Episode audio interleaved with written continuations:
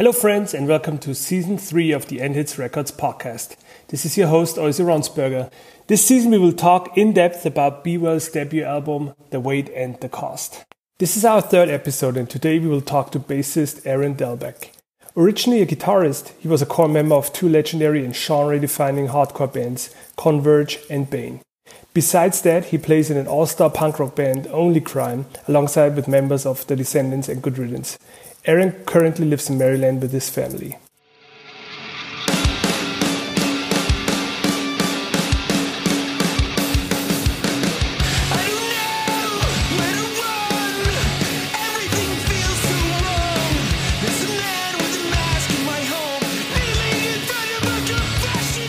Hi, Aaron. How are you doing today?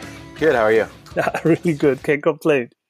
Um, so we are doing this podcast series where we talk in depth about you know new releases, and uh, I talked to your bandmates Brian McTernan and uh, Mike Schleibaum already, and it's your turn today to talk about the new Be Well record. Awesome. Awesome. I wanted to go, you know, back to the beginning, and with the beginning, I mean do you remember when you met Brian McTernan? Uh, I don't remember the exact year, but I had known him in like 90.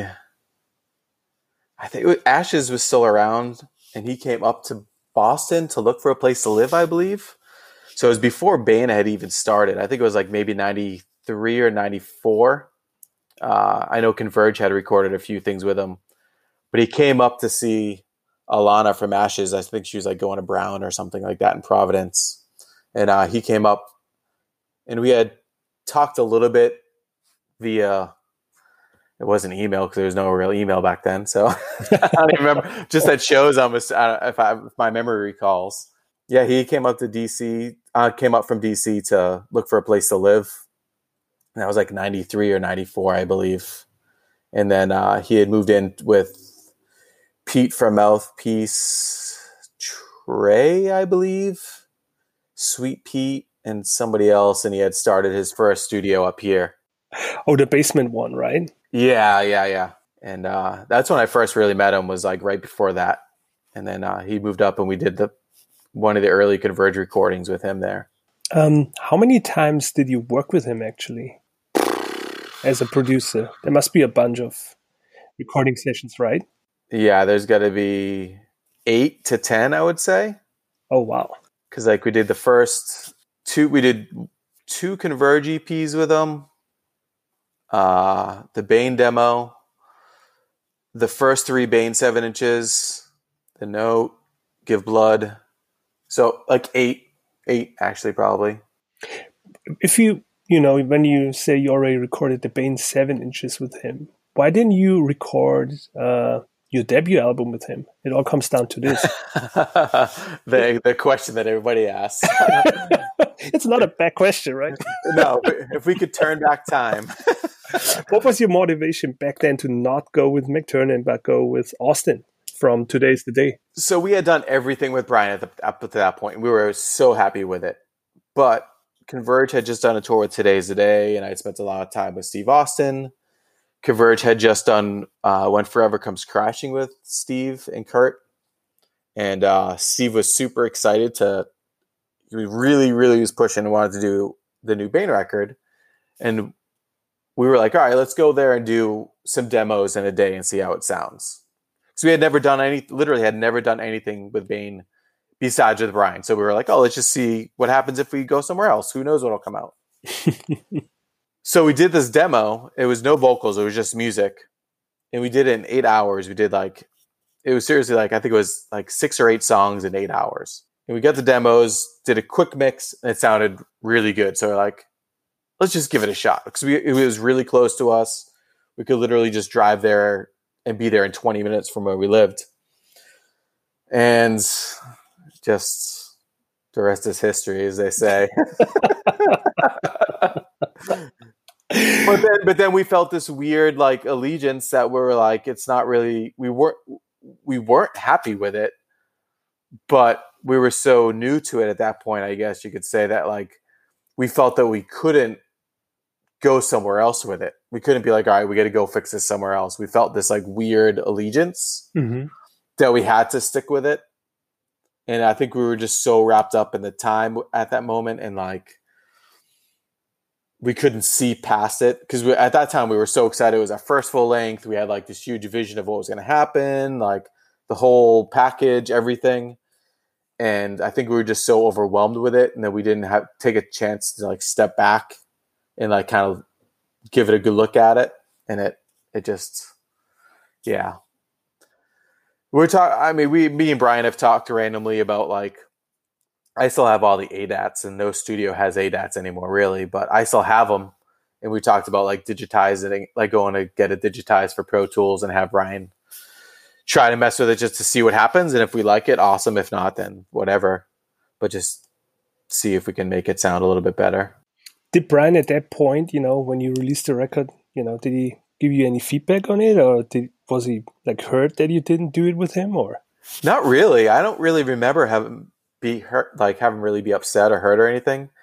And then, I mean, it was probably the fastest turnaround for Bane ever to do a new record. But two years later, we did give blood, and I mean, he was more than excited to do it again. So Mm-hmm. I don't, I, I don't think I've never asked him. I don't think there were any hard feelings. um, I feel like he kind of understood that we just wanted to see what happened with somebody else. You know. How big was his impact on Give Blood back then? He was very it was the first time i feel like at, with bane and with him at least that he like really was critical of everything. I think we collaborated a lot like we had the songs all done. And i think at that that was the first time that he really collaborated with us in a way of like he'd be like no let's try going you know going to this note or like cutting this in half or like only do this riff like twice instead of four times or whatnot, you know, like, and he was really on us for the first time of being like, nope, you got to, you got to do that again. That sucked. You know, like go do that again, or, you know, you're hitting that note wrong or whatever. Or Bedard would, you know, go try that line again. That you can do better. You know, and I think it was the first time that somebody really, really pushed us to make sure we got our best performance out of anything, you Mhm. know? So a few years later, you got in the studio with him again to record the note. Yep. And if I remember correctly, you were not too excited again with the outcome of that. Is that correct? No, we were. Ex- I- I mean, I think we were really excited about the music, hundred percent, and the sound overall. Um, I think the the issue was at first because I mean, sonically, to not sound cliche, but sonically, I think "Give Blood" was like the plateau for us for at that at that point. So for us to come back and do another record and have it sound better or on par was really hard, and uh, I think there was an issue with like the mastering; it just wasn't getting the punch that we wanted to to have, you know. Um, but it was also a whole different experience too, because like that was the first time we recorded with Bobby, you know, like that was a whole new thing for us. Mhm. But I, I mean, overall, it's I mean, it was great. I mean, I loved it. I've never, I honestly have never had a bad recording experience with Brian. A few years later, Bane ended like in 2016. You guys played your last two shows. Um, how did your life change at that point? Because if I remember correctly, Bane is gone, and Only Crime is also not doing anything, right? yeah, yeah. That was a double edged sword going on right there. Like when Bane was ending, I was super busy with Bane, obviously, and then everybody else in Only Crime was not doing anything while Bane was touring. And then Bane ended, and then everybody else in Only Crime started doing things. So it was like, oh, ha, this sucks. I have nothing to do. like, uh, for the first few months, for the first six months, I, I would say, of Bane ending, it, it didn't affect me so much. It was more like, a, oh, we're on a little break, or like, you know, in my head, I was like, oh, this is great. But I never realized there was nothing else on the horizon. And, uh, mean, it was good in a lot of ways. Like, you know, I got, I, for the past, you know, almost four years, I've been able to spend the time with my son, which is absolutely awesome. But at the same time, I know this is going to sound super cliche, but I mean, I started touring the year I graduated high school. So I graduated in 92 and I toured nonstop till 2016, essentially. Like, I don't think I had ever been home for more than three months from 92 to 2016. so I never realized what I got out playing shows, if that makes sense. Like mm-hmm. I never realized like the release. Like I knew that it was a release for me, but I didn't realize what what I wouldn't get out if I didn't have the shows. So like that was definitely like a huge shock to my system. Was it like a huge transformation to you know from being the guy everybody knows to being the guy you know in whatever town you lived at that point that no one knows or knows as the guy that is a father and a husband. Yeah, it's a little bizarre. It's a little weird. like, it, like, and like, I'm never, I'm, I'm always the first person to be like, you know, I mean, and, and it's true. Like, I'm no different than, than anybody else that's walking on the street. Like, anybody can do what I believe that anybody can do what, what I did and what I'm doing with music. Like, if you have the, the, the drive and the, and the ability to, whether it's playing music, well, it's to whether it's to write a book or whatever. Like I feel like anybody can push themselves to do it, and I've always been that person that's like I'm no different than you were you, like we're on the same playing field, kind of. Mm. But it is definitely weird in a weird way to not be that person anymore. like to just be Joe Schmo, you know, you know, it's like, oh, I used to I used to be in a band or I used to tour, you know, like like I used to go all over the world. now, I'm, now, I'm, stuck in Northeast Maryland with like, you know, like we we looked at the place we're moving to t- today, and the population is 2,600. It's like, crazy. You play to more people on some nights. yeah, exactly, exactly. um, when did you start talking to Brian about uh, doing Be Well? So they had posted something uh, uh, a battery was going to europe in like the past so Bane ended in 2016 and i would say like eight months to a year after that like i've never been depressed ever really in my life. Like i've always had the outlet of music so like after about that year like i started getting pretty bummed out. And like i just see people's posts about tours and i would get super bummed out. And i was always like didn't want to put myself out there to play music as much. Like I wanted to play music, but I didn't want to come off as like, I need to play music. Somebody do something, you know? and like Brian had posted something about battery going to Europe. And I literally, I think I messaged him or I posted, I was like, bring me with you. like, and then they went to Europe and then Schleibaum actually hit me up and he was like, hey, Brian and I are doing this new band. Would you want to play? And I was like, yeah, what is it? And he's like, oh, it's the, I'll send you the music. We want, we need a bass player. And I was like, I play guitar, but sure, why not? like, and, and, it was really bizarre. And like, he sent me the music and I loved it. And like, uh, that was in July or August of 2019 he hit me up and then he sent me some of the demos they had been starting. So it was bizarre because it was like a whole new experience actually. Learn I mean I mean it's still a stringed instrument, but learning to play bass, you know, as opposed to playing the guitar, you know. Because I actually think a lot of people, you know, dismiss bass as this, yeah, it's just less strings and no chords thing. But I think, especially with a drummer, in combination with a good drummer, bass is this whole different thing. Oh yeah, yeah, it's a different whole. It, and I'm learning that. I mean, learning it more and more as I go. It's like a whole different world.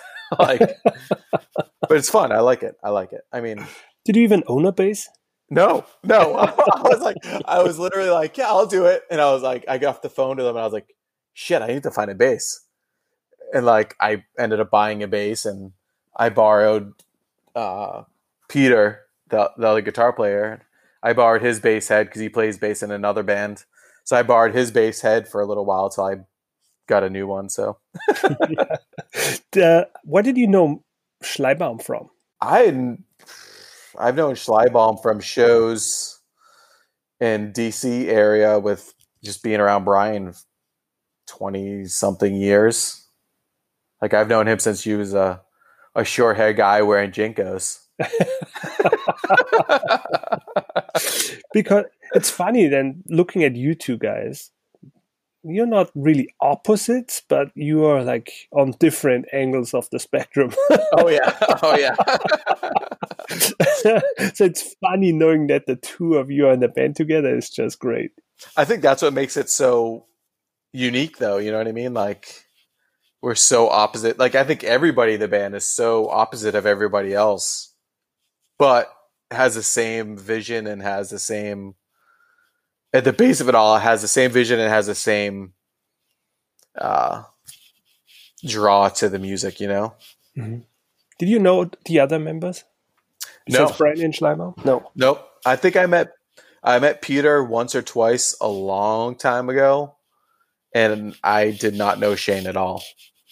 Like I believe Bane had played some shows with Fairweather, so we've crossed paths, but I did not know them, know them at all. Both Brian and uh, Schleibaum told me that you did a recording session with the drummer of Darkest Hour, correct?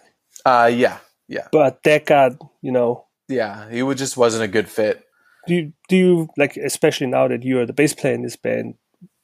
Do you know what the reason for that was, or I, I mean, listening to the stuff and then listening to it with like Shane, I feel like Shane is a as overall he's a better fit. He's not so uh I don't want to say mechanical, but like so like like obviously like you need somebody that is keeps amazing time, but like I feel like it wasn't like Travis was just too much of like a a pattern. You know what I mean?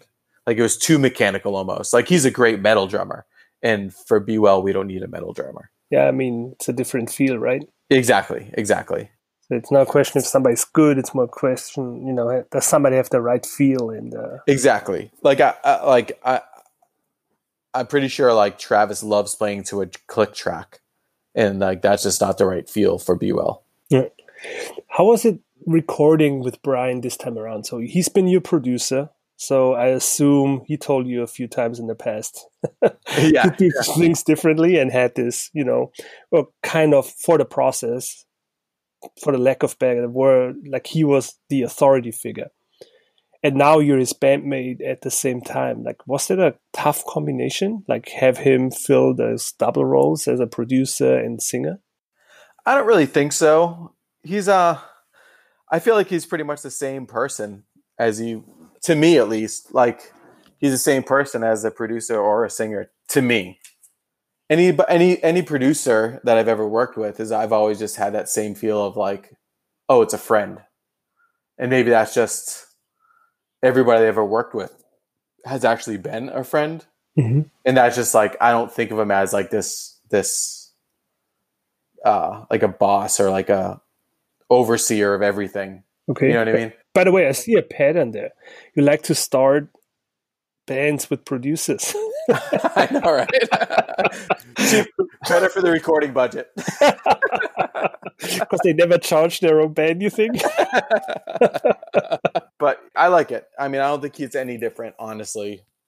If anything, it's it's a little more laxed with him being a singer and a producer. He'll have a vision of what he wants for something, like in his head, but he also wants it to be our own unique thing as a band, if that makes sense. Mhm. You know, How's it different from working with uh, Bill Stevenson? If you already, you know,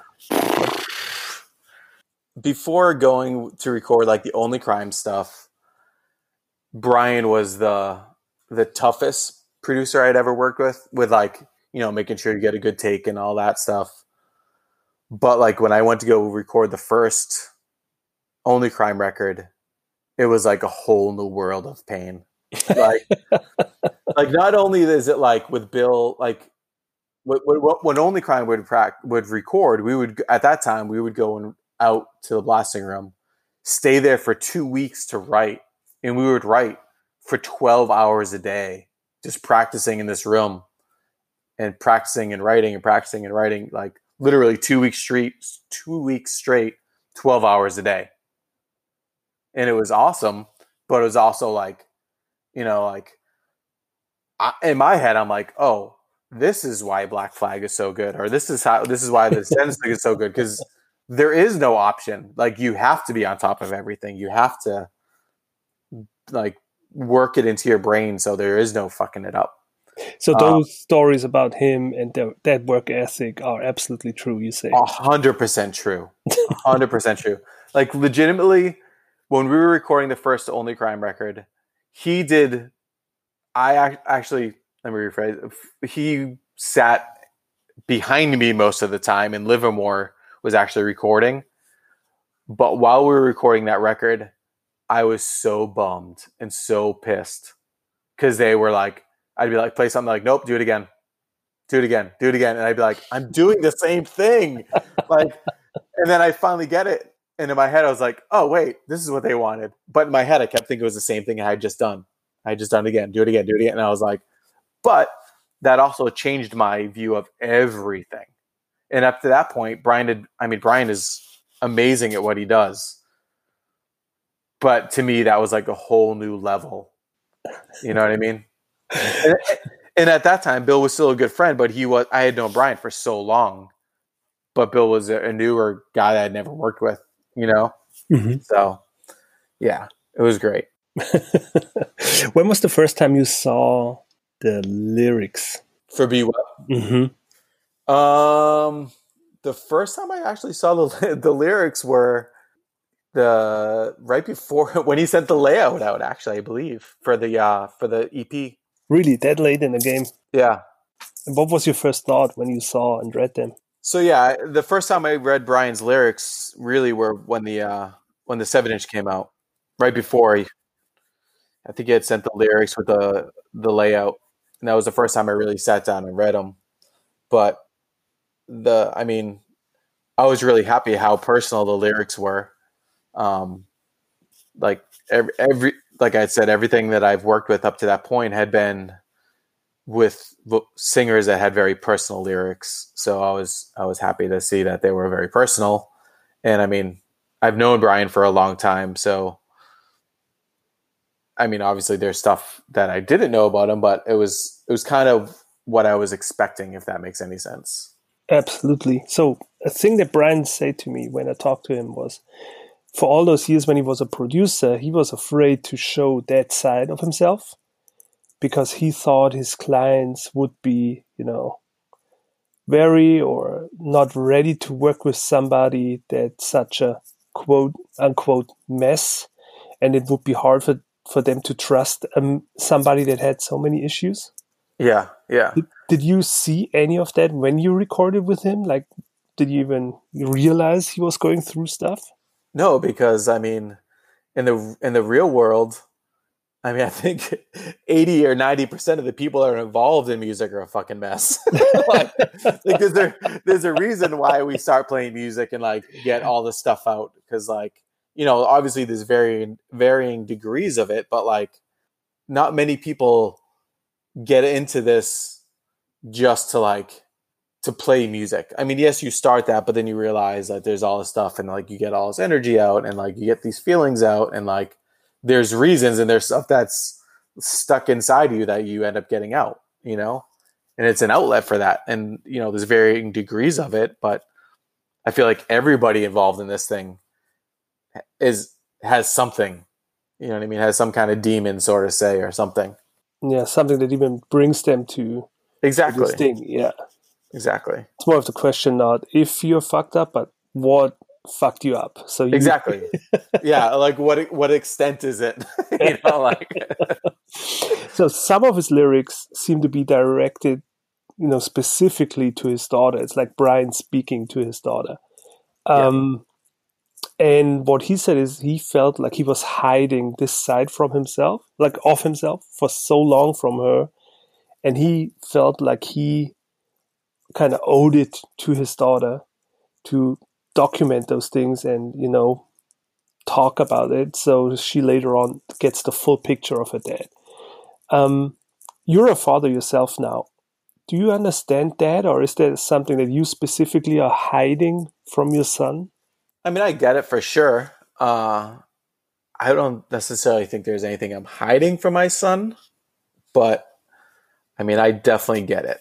Like, I mean, like Scout will never know that I was gone for the first two years of his life. Like, he'll really never mentally really know that. But like, you know, there's things that I mean, I'm bummed. Like that's really, I mean, I, I, guess that's really the only thing that I can say that I'm right. Like at this point, that I'm like, I would be like trying to not like to, that I would be hiding from him would just be like, you know, being absent. But like, I mean, I am a pretty lucky guy. Like, I mean, my parents are still happily married. Like, I grew up in a family that like didn't struggle immensely. Like my parents were working a lot, but like they made sure everything was there. And like luckily, like I never had any mental health issues or like, you know, I was I was lucky on that point. My mm. own, you know, like my struggles were just like I was the only kid that was a punk rocker in my high school or my middle school. You know what I mean? Like I wasn't you know, I, I'm I'm thankful that I didn't have many issues when I was younger like that, you know. But I, I see where Brian is coming from with that. Like, I, I think it's, it's it's a bold move, like in a good way, that he does that. You know, like like Cassidy's old enough now that she'll like hopefully she can read that and be like, oh yeah, and like get it and know, mm-hmm. you know, like uh, there's no question, like obviously no question that like they all know how much they love each other, but like you know that he can do that, that he can put himself out there and be like, you know, you need to know this or mm-hmm. has your son seen you perform? Uh he he was sleeping at the last Bane show. He was there he was there though. Uh, good choice good choice. yeah. He uh, i've asked him a few times to come see us play and he'll be like yeah and then he'll say no um my nephew who is just turned 13 he's in a band a punk band and he went to, he's the oldest one he, my Scout went to go with me to go see him play, but he hasn't seen me play yet. that is hilarious. So he hasn't been to a Be Well show either? No, no. But he did say he wants to go see dad play and do a stage dive. So we'll see what happens. um, early on, you talked about how you, you know, toured nonstop from early 90s into, you know, until Bane stopped. So you worked so hard and put so much into it. And the last few years you had a family and uh, i'm sure that was a big struggle. Like as you said you were not around the first few years yeah. of Scout's life. Is it even possible with be well to put that much into a band again? And do you think you even have to do that now? Um i mean that was a that was kind of a talk we had early on and uh like we're all dads literally everybody in the band has at least one kid so we knew early on that, like, and I, f- I feel like, you know, most of that time was with Bane. And Bane was lucky enough that nobody had kids. And we literally toured eight months a year, for, for better or for worse. And like, we, we knew early on that Be Well wouldn't tour that much. You know what I mean? Mm-hmm. And it was kind of like a known thing that we're like, all right, we're going to do everything we can do things when we need to, sort of say, and like you know, do the shows that we want to do and do the thing the shows that we need to do, and play as much as we can. But I honestly don't feel like bands need to tour like when Bane did and like tour eight months a year. You know, like I really don't think that's. Uh, I I mean, would I like to be able to do that? Yes, you know, like, but I just don't think bands need to do that anymore, if that makes sense. I mean, especially with the world, the world is at this moment. Like, when when shows happen again, when things open up again, like I really don't think it's going to take much. I mean, people are going to be clamoring to go to shows. Like it's going to literally be a year, I'll probably before people have been able to go to shows you know and if the if the if the bands or the venues or the restaurants survive through this chaos i think on the other side it's going to end up being great i hope and hopefully people realize not to take shit for granted. Oh, yeah. but I think that's going to help. Like, and going back, I think that's like, I don't think, I don't think we have to tour six months a year. I mean, we can't. I mean, I mean, realistically, like, we just can't do it. But we want to play shows as much as we can and do stuff as much as we can. You know, and if things, if things got to a point where it was like, we have to tour X amount of time, and there's going to be a, a payoff for it, for lack of a better way to put it. But like, if there's like, you know, we cannot, we can't turn this stuff down. It's just like too, too good to turn down. Then yeah, we'll find a ways to do that. You know what I mean? Like, if you know we don't ever want to do things but without them, but like say like whoever say I can't do something, and you know Be Well gets offered a tour for three weeks with whatever band and it's like we have to do it. We've you know we've had the talks before. It's like all right then we'll get somebody to do it. You know like not that anybody is disposable or, or interchangeable but we also know uh, like we have to do what's for the the best for the band. You know? Yeah. Are you still ambitious after all those years? Yeah. Yeah i don't know how. Because I mean, you definitely like kids are lazy now too. Like I hope, I hope, my hope is this puts a lot of things into perspective for a lot of people, and people don't think, think like I said, people don't take things for granted, and like you know, hopefully people appreciate things a little bit more, or like I don't know, I, I I'm trying to find the best the best outcome for all of this, you know, like, but somehow I still am really ambitious. Like, I really want to play shows. I really want to do this as much as we can. And like, I think it's a, I think it's a great band and I think we can do a lot of stuff and have a lot of fun. And that's the thing. Like, we have fun with it and everybody loves playing. So it's like, in the end, that's really all that matters to all of us, you know? Oh, yeah. I mean, it's obvious if you listen, it, the energy is, you know, undeniable yeah. Um, what do you think are the, the influences uh, of Be Well? Like, what do you think makes it what it is right now? The the band, or mm-hmm. um, I mean, I feel like it's just everybody. I mean, we all came from the same world, but went different. It's like all of us, like we're all from the same base. Like we all started the same the same pot. and probably like, started all in the same basement.